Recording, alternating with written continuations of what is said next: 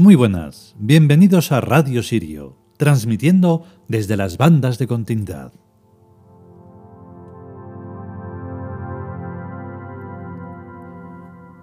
Hoy necesitaríamos un buen trecho de programa o de eh, grabación para explicar algo importante y intentaré ser muy resumido. Porque es que el capítulo de hoy del libro de Renenet, Luz, comienza con una palabra que son tres y que mm, en algunas religiones eh, se ha dicho, pero una vez más no saben de dónde viene. Y me estoy refiriendo a una palabra que, eh, bueno, pues sale en muchos sitios, que es aleluya. Se dice aleluya y aleluya y aleluya. En Uri, en el idioma preegipcio que nosotros hemos descubierto, creado, a lo mejor venimos tan del futuro que por eso no le suena a nadie. El Uri ha ido cambiando mucho porque es una estructura matemática que es muy compleja.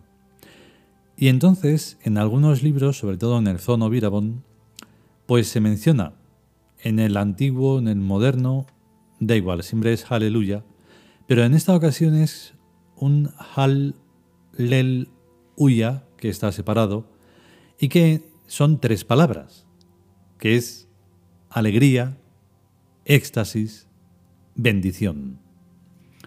Claro, em, nosotros eso lo decimos Hari, pero en este caso, que es un Uri, que es de los años 60, pues no estaba mm, sincretizado así. Y entonces, por eso va a sonar diferente. O sea, por eso lo hemos hecho de una manera que suena, o sea, que es mm, con el Uri actual. Y por eso es Hal, Ham, Deon. Total, explicar esto sin tener ni, ni idea de lo que es el URI, pues no tiene sentido, pero bueno, yo lo dejo como constancia trascendente porque es muy importante.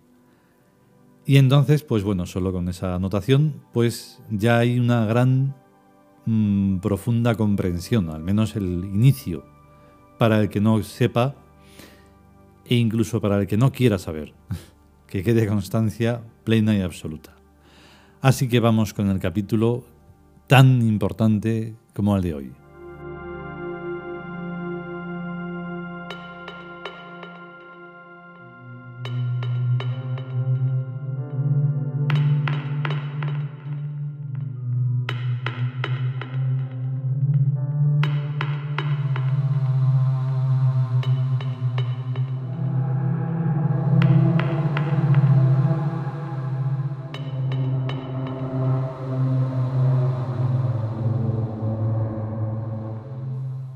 Libro de Renenet.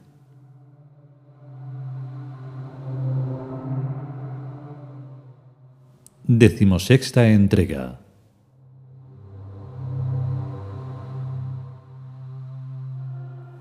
Luz.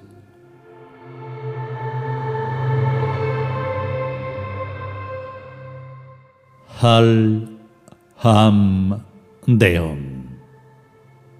Alegría éxtasis, bendición. Porque irresistible es la fuerza del destino, porque omniscientes son sus órbitas inviolables, porque exactos y justos y sublimes son los eventos de su amor. Hal Ham Deon.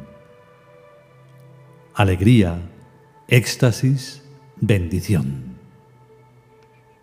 Gloria al Dios en las alturas, y en la tierra paz a los humanos de buena voluntad, y confusión y oprobio a los monstruos en sus infiernos. 3. Donde la luz es radiante y cálida, donde la luz vence al frío de la muerte, donde la luz se hace vidriosa y fría penumbra entre los muertos, para borrarlos de la faz de la vida.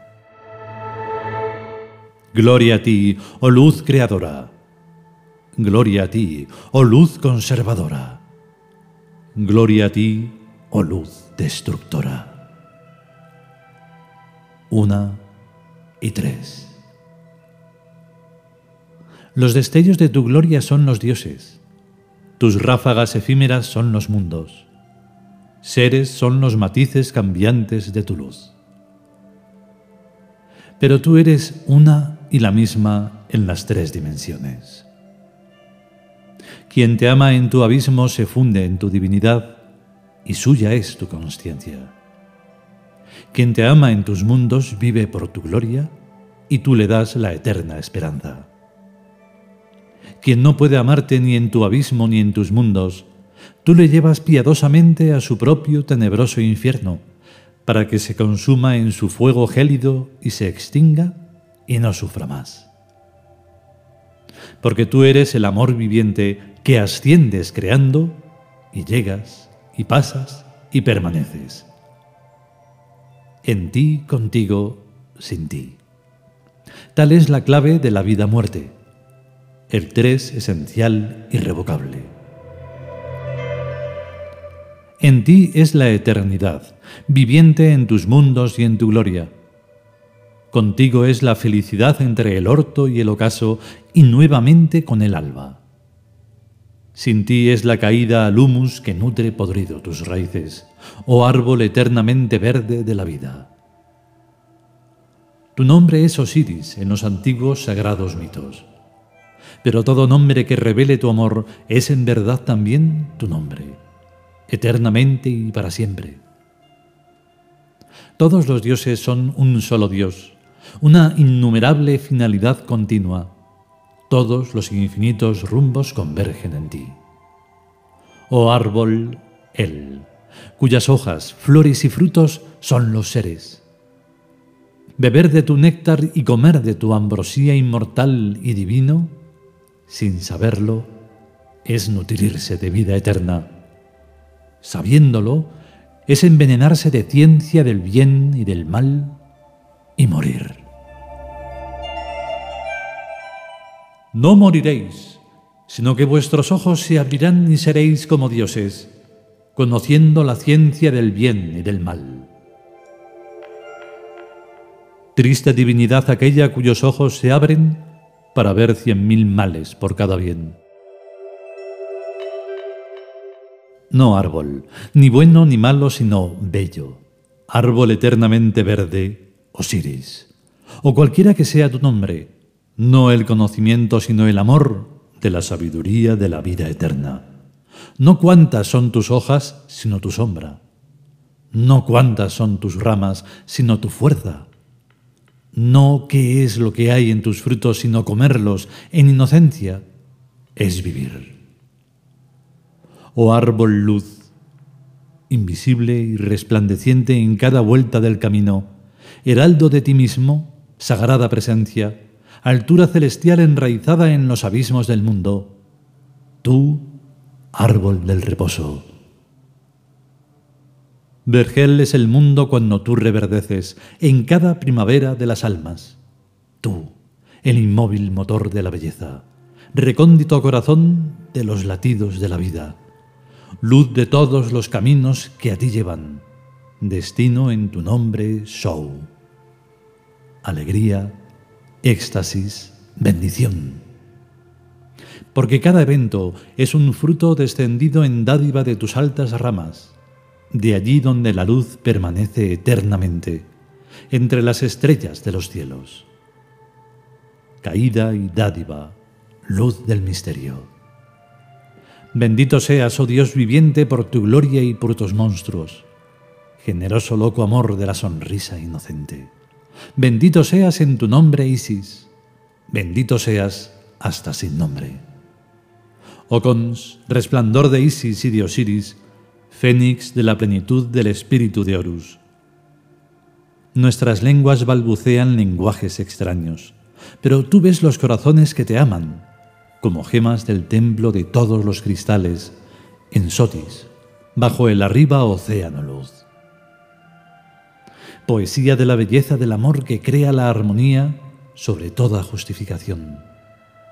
Oh tú lo innombrable que por fuerza hay que nombrar con los nombres más bellos de los sueños.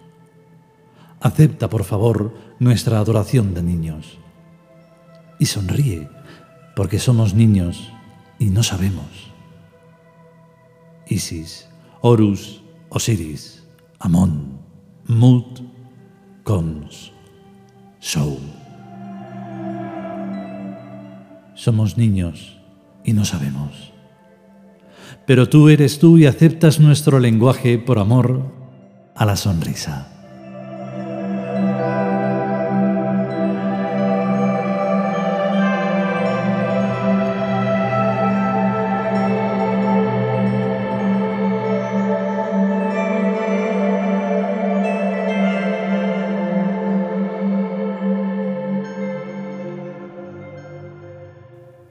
Y hasta aquí esta decimosexta entrega del libro de Renet, Luz.